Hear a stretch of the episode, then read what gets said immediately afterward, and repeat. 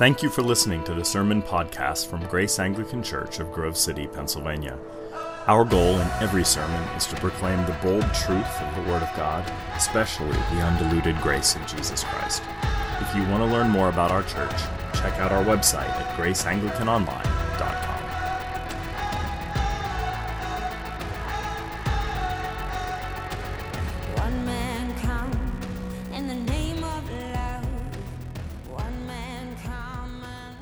So we're at Pentecost, and this is the uh, triple crown of the Christian calendar.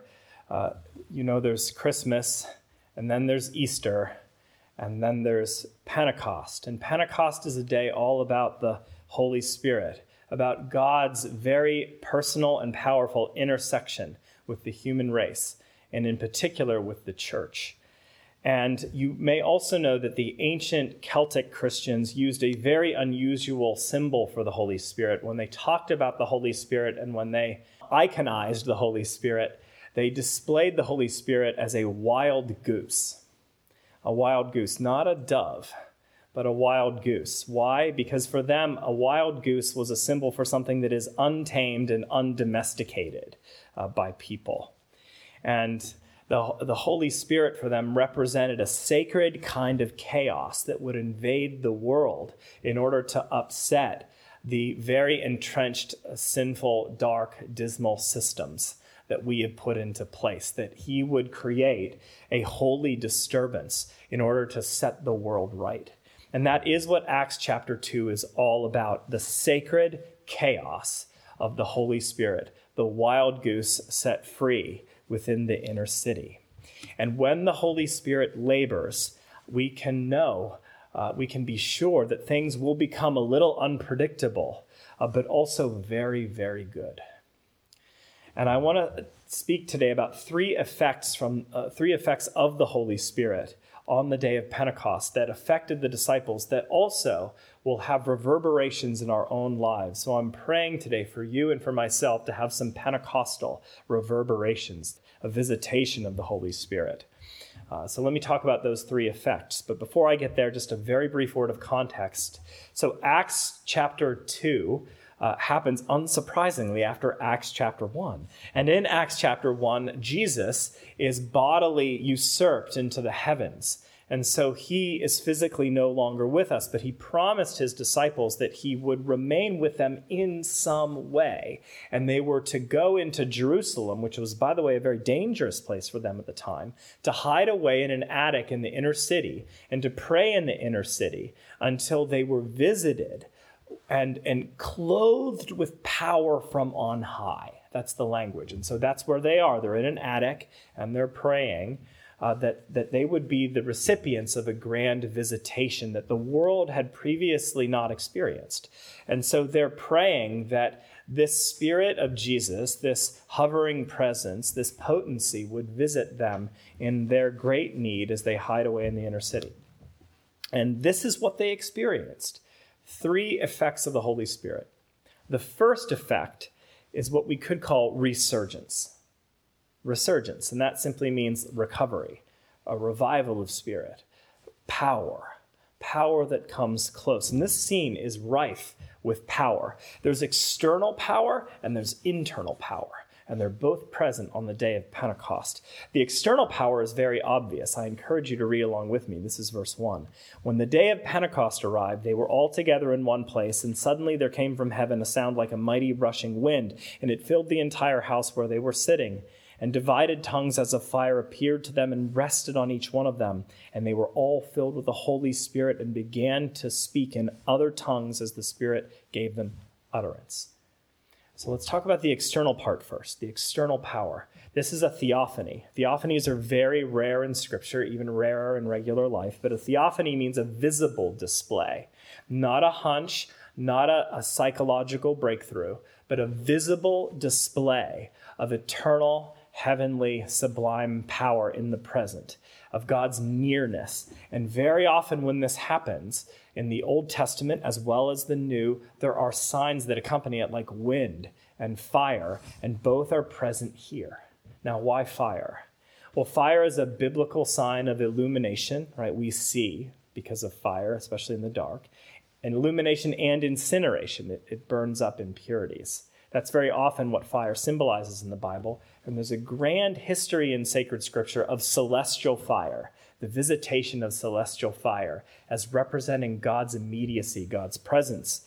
It happens, of course, with Moses and the burning bush that he sees. It happens as Israel uh, traverses through the wilderness and sees a pillar of fire. It happens uh, at Mount Sinai when the top of the mountain is scorched with fire. It happens with Elijah as he calls down fire from heaven and it consumes the, the sacrifice. It happens with Isaiah as a burning coal is placed on his tongue.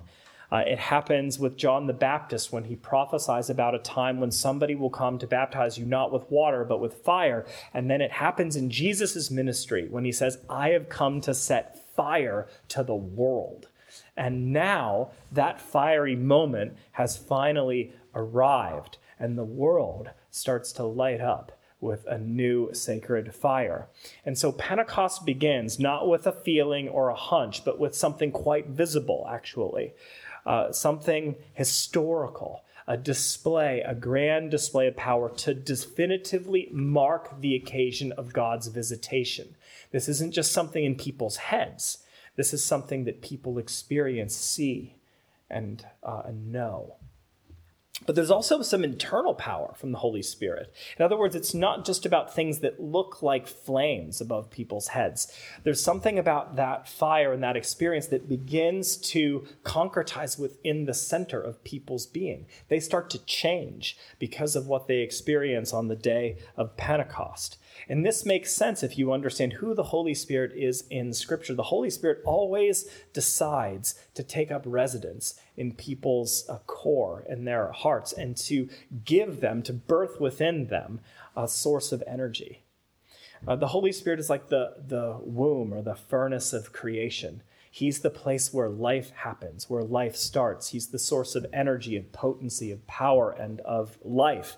Jesus talks about the Spirit in that way as the, the source of life and potency and power. You may remember the story when Nicodemus, this very well educated um, uh, PhD, visits Jesus in the middle of the night because he's afraid of what people will think. And he has a very burdened mind and he has a lot of questions and he wants to know about eternal life and he wants to know how life can be altered and fixed in a permanent way. And so he talks to Jesus about his questions. And Jesus says to him, Nicodemus, it's not enough to think like a person, and it's not enough to just have like a mother and to enter the world in a normal way uh, with all of the the regular and typical assets of a human being. You need an additional asset. You need, in fact, a new renaissance or a new birth. You need to be born from above, or to quote Jesus directly, born of the Spirit. You need to have the potency and power of God as the secret ingredient in your life, and then you'll really be able to see and enter the kingdom of God. But you can't see and enter it without the secret ingredient, without the Holy Spirit. The Holy Spirit needs to birth within you a powerful regeneration you can become a new person. And you need the Holy Spirit in order to do that. That He is the supernatural ingredient uh, that changes the disciples forever. Doesn't fix everything that's wrong with them, by the way, but does give them a profound and lasting revival. Uh, so let me speak to you about this secret ingredient by relating it, of course, to my experience in marrying into an Italian family. So I've learned this about Italians. They're ex- extremely sneaky when it comes to cuisine. So if you ask for a recipe from an Italian family, they'll give you 95% of it. But they will always, always, and yes, I'm naming you, always leave out a secret ingredient so that you'll never be able to copy the recipe perfectly. And now that I'm in the loop, I know some of the secret ingredients, but not all. But the secret ingredient makes all the difference in the world in these recipes.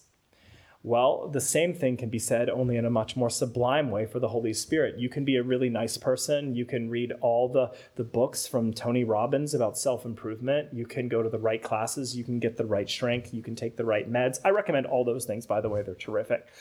But if you don't have the secret ingredient, which has to do with a new birth, something on the inside where God begins to intersect with you personally, you won't have enough resources. But what God wants to do with you is to move in, to get closer to your territory, so that you can have a life that is deeply formed and shaped and freed up for the purposes of heaven.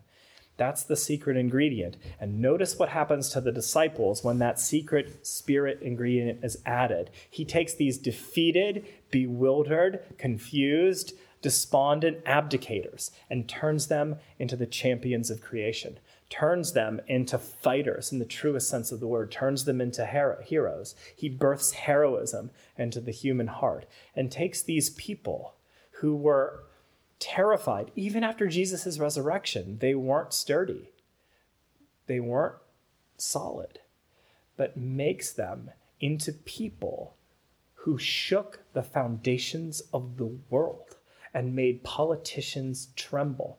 Men who marched to their deaths with smiles on their faces, knowing that they had served their king and they were ready to see him again. He made them into heroes. That's the internal change that the Holy Spirit affected. So, the first effect of the Holy Spirit is resurgence through this display of external and internal power. The second effect of the Holy Spirit is reunion. And this is verse 5. Now there were dwelling in Jerusalem Jews, devout men from every nation under heaven.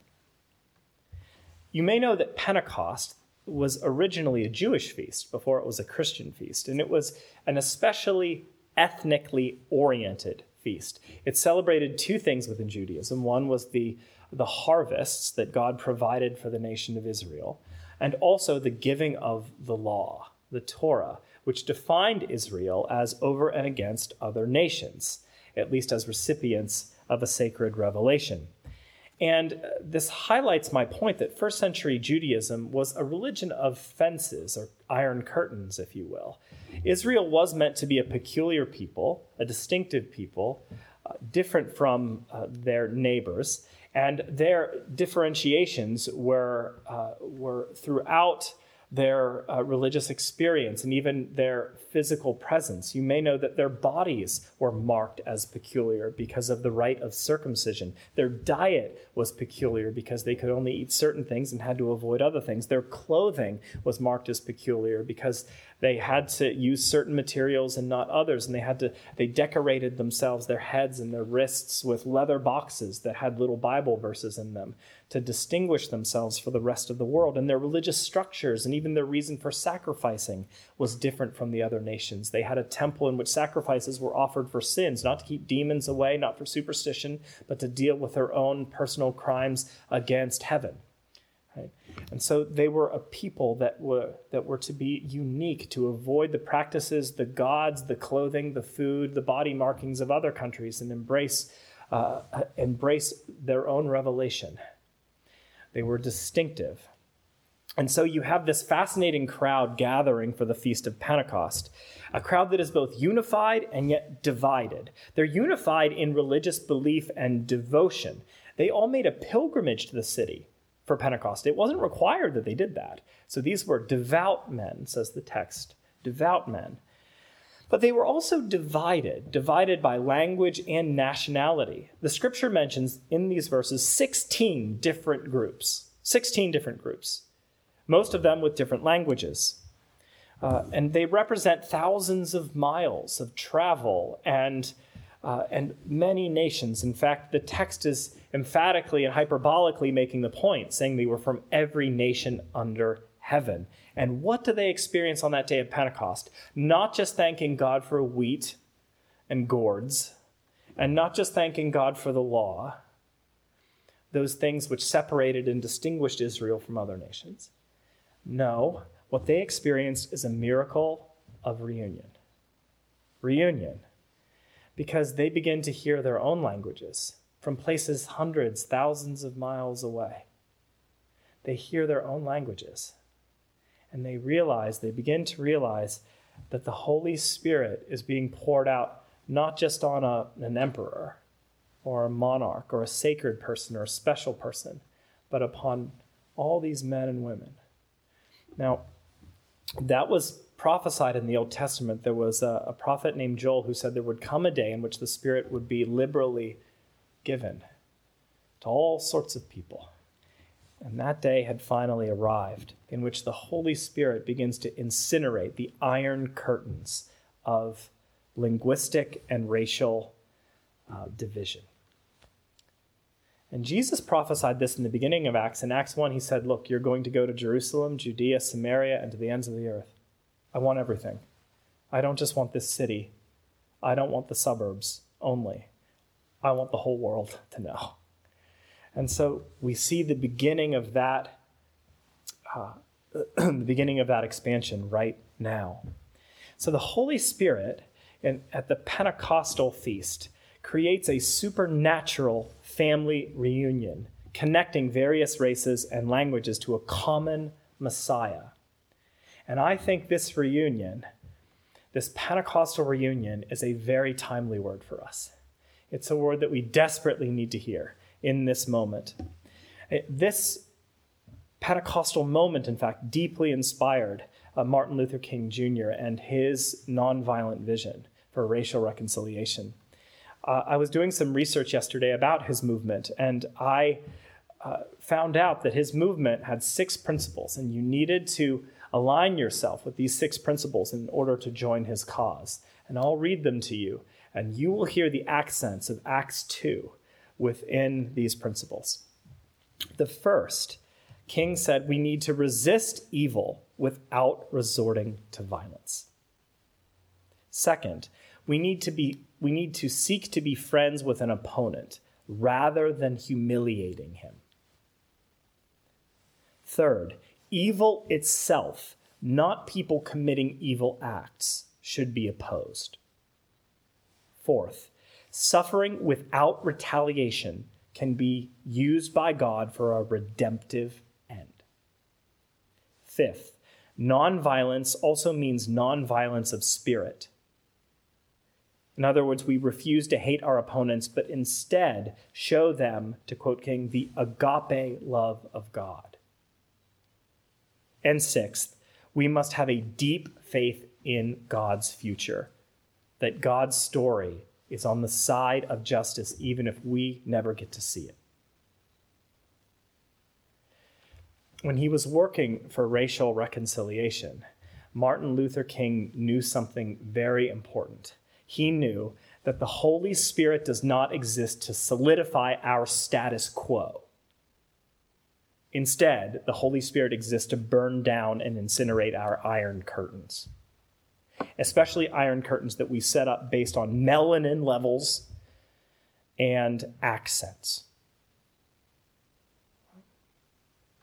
To destroy our tribalism and to show that the things that unite us uh, are so profound and so deep that they transcend all of those other differentiations that we cling to. That we are people, all of us, every one of us, of great internal beauty and devastation, and that Christ came for all of us equally. And we see a glimpse of that in this family reunion. So we have resurgence, reunion, and a third effect of the Holy Spirit revelation. Some of you are fans of the musical Hamilton. I'm trying to be. But there is a great line in it uh, where one of the characters asks in song, You want a revolution? I want a revelation. I love that.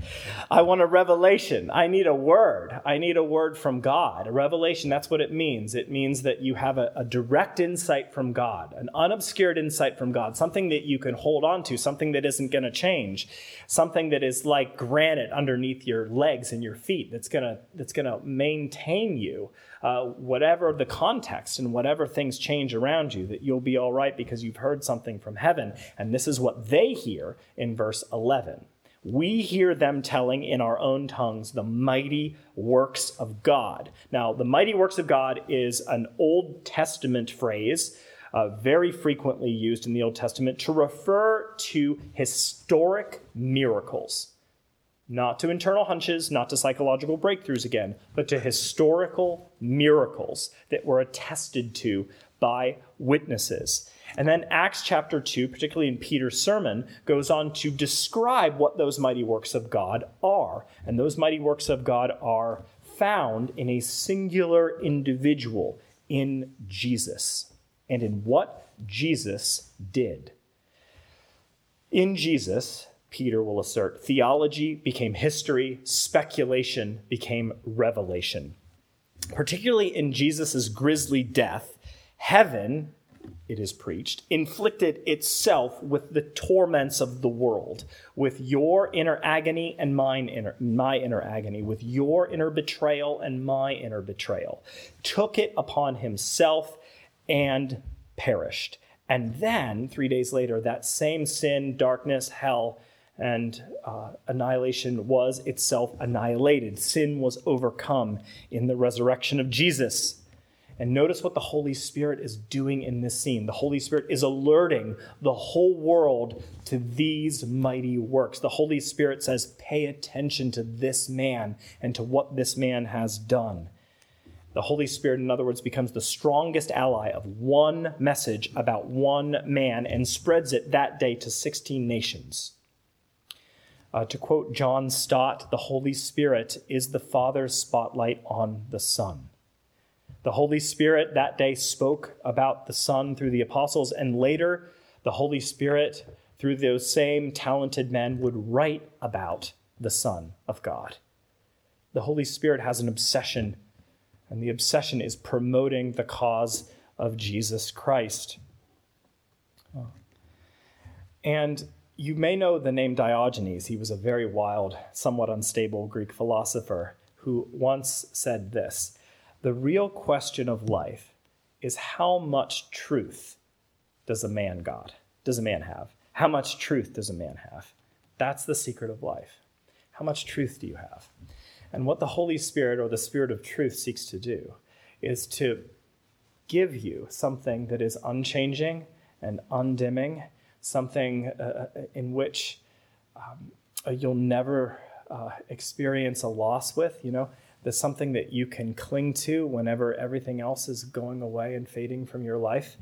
Uh, that's the real question of life. How much truth do you have? And in Jesus Christ, we see the fullest truth of God that we can comprehend right now.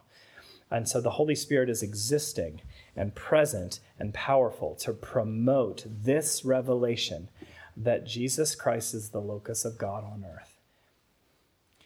Uh, and so that is a wild insight. It's a wild insight, especially considering the crowd, uh, because the crowd is gathering that day to celebrate the law of Moses. And instead, Pentecost changes the dynamic and says, no, no, no. Pentecost is really about the power and presence of God in Jesus Christ. And the Holy Spirit is now gathering you to focus not on Torah, as wise as it is, but on the man who was the only man to obey it, the only man who could really become for us uh, the, the full truth of God. Uh, and so uh, there's something about revelation, the mighty works of God that are displayed in this Pentecostal moment.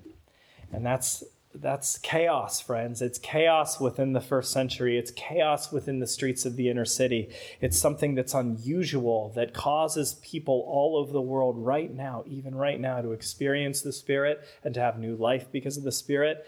Uh, the Holy Spirit comes and takes our lives that we, you know, when we have a lot of plans, a lot of plans and he upsets our plans and he upsets our ideas and he changes our affections and he involves himself. He gets so close that he involves himself directly in our lives and how we feel and how we act. And so, whenever we invite the Holy Spirit in, whenever we yield to the Holy Spirit, we are yielding to the wild goose of heaven because the Holy Spirit is here to upset the patterns of our dark world and to bring God's holy chaos in order to bring restoration. So let me speak an applicable word about each category and then I'm done. Let me apply these effects to us. Resurgence. As you know, we are extremely fragile. And as fragile people, who have the world around us so frequently allied against us and our well being. We need vitality. We need re- renewal. I need a miracle every day, you know. I need God to be close to me. I need heaven to care about me. And I need power if I'm to be the kind of man, the kind of person that God wants me to be in the present moment. I actually don't have all the resources because my will is weak and my emotions are fickle, and I need a steel spine sometimes, and I need a caring heart. And the only way to have those things when I really need them is to lean into the power of heaven and the power of the Holy Spirit in the present moment. And that's why I need to tell you, and I know you know this, but it's important to hear it again. Christianity is more than information, it's more than going to a class about Christianity. It's more than just like filling in like a sermon outline and knowing more sacred trivia or a theology that you could argue about. And it's not, I just need a lot more than that.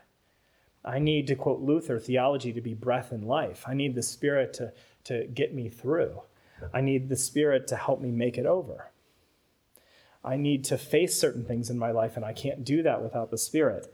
And so, what the Spirit does is He starts to, to unburden us from some of this fallen condition. And we need that power. And because some of you today are deeply jaded, and that jadedness is really hurting you. That's bitterness and cynicism and jaded quality is bringing people down around you. Or maybe you really do drink too much right now. It's just too much, and you know it's out of control, and you need to tell somebody, but you're terrified of being shamed. But you need strength to tell somebody. Or maybe you have a romantic obsession, and it's really bad for you, actually. But you can't stop thinking about this person, even though uh, a connection with them would really bring you down. Or maybe uh, you have to stay in a difficult marriage right now for a holy reason. Well, let me tell you, you're a fragile person and you actually don't have within you all the strength you need. You can get through a few hours maybe, but when, it, when push comes to shove, when you really need the power, there is a source there for you. And Jesus tells us that when you ask for the Holy Spirit, the Father will not give you something else and he won't hurt you. He will give you what you need. And so we pray for the Holy Spirit for resurgence within. But also reunion. It's important for us to remember there is neither racial nor national exceptionalism in the kingdom of God. In fact, the, the scene from Revelation is that the incandescent throne draws all people from every nation, tribe, and tongue. That's the vision of heaven. No one ahead, no one behind, all together, intermingling together. And so when we pray the Lord's Prayer, Thy will be done on earth as it is in heaven, we are praying for the scene before the incandescent throne to be true for us right here and now. That what heaven is at the present time will also be true of our experience. That we are praying for a revolt against the status quo. And so I encourage you as you pray the Lord's Prayer today to remember, to remember Acts 2, to remember Revelation 7, and to pray into being a scene in which we see each other as the image of God. And we are not defacing that image, decrying it, or inside of ourselves, hating it because somebody looks different than we do or speaks differently than we do. And to check ourselves for those prejudices Right? So that's reunion. And something about revelation. The Holy Spirit does many things in the Bible, lots of manifestations of the Holy Spirit. You know, some people. Um, some people have expectations of the Spirit that when the Spirit lands, sometimes people will fall down. You know, you've seen that. Maybe you've experienced it. Or people will pray in tongues, or maybe the Holy Spirit exists to cure my eczema or the Holy Spirit exists to give me money. You know, if I really believe in the Spirit, I'll get money. Lots of manifestations people believe in out there. Uh, some of them are probably wonderful, some of them might be questionable. I've tried the money thing. No, I'm kidding. I haven't tried it, but maybe it would help me. I don't know. Um, but I know what the I know one thing that the Holy Spirit is sure to do every time. He is sure to uplift and exalt Christ because the Holy Spirit is wild, but he's principally wild about Jesus. And his chiefest manifestation is creating in us a new attachment to the sinner loving Christ and God's word about that sinner loving Christ. And so, if you want to know if the Spirit's operative in your life, ask yourself are you being magnetized to Jesus in some way? Even if you're fighting it, you know, but you're being drawn, magnetized to the Son of God. And if that's happening, even to some degree, you know that the Spirit is laboring within you because you wouldn't be magnetized to Jesus unless that were the, the case. So, my closing wrap up word. When we ask for the Holy Spirit, friends, we are asking for danger. You need to know that. Christianity isn't some, you know, uh, safe, you know, drug that you take, a little blue pill that you take that makes you go to sleep. That would be nice sometimes, but, uh, but instead, we're asking for danger. And remember, remember that danger is connotated in the, the, the Spirit's first name, the Spirit's first name being holy. Holiness means alignment with God, and holiness in an unholy world is revolutionary. But it's the only way that we can be made well. So today, pray for resurgence, a holy resurgence. Pray for a reunion, a holy reunion. And pray for a revelation, a holy revelation. Because I think, and maybe you'll agree, that we need the chaos of the Holy Spirit now more than ever. Amen. They took your life. They could not take your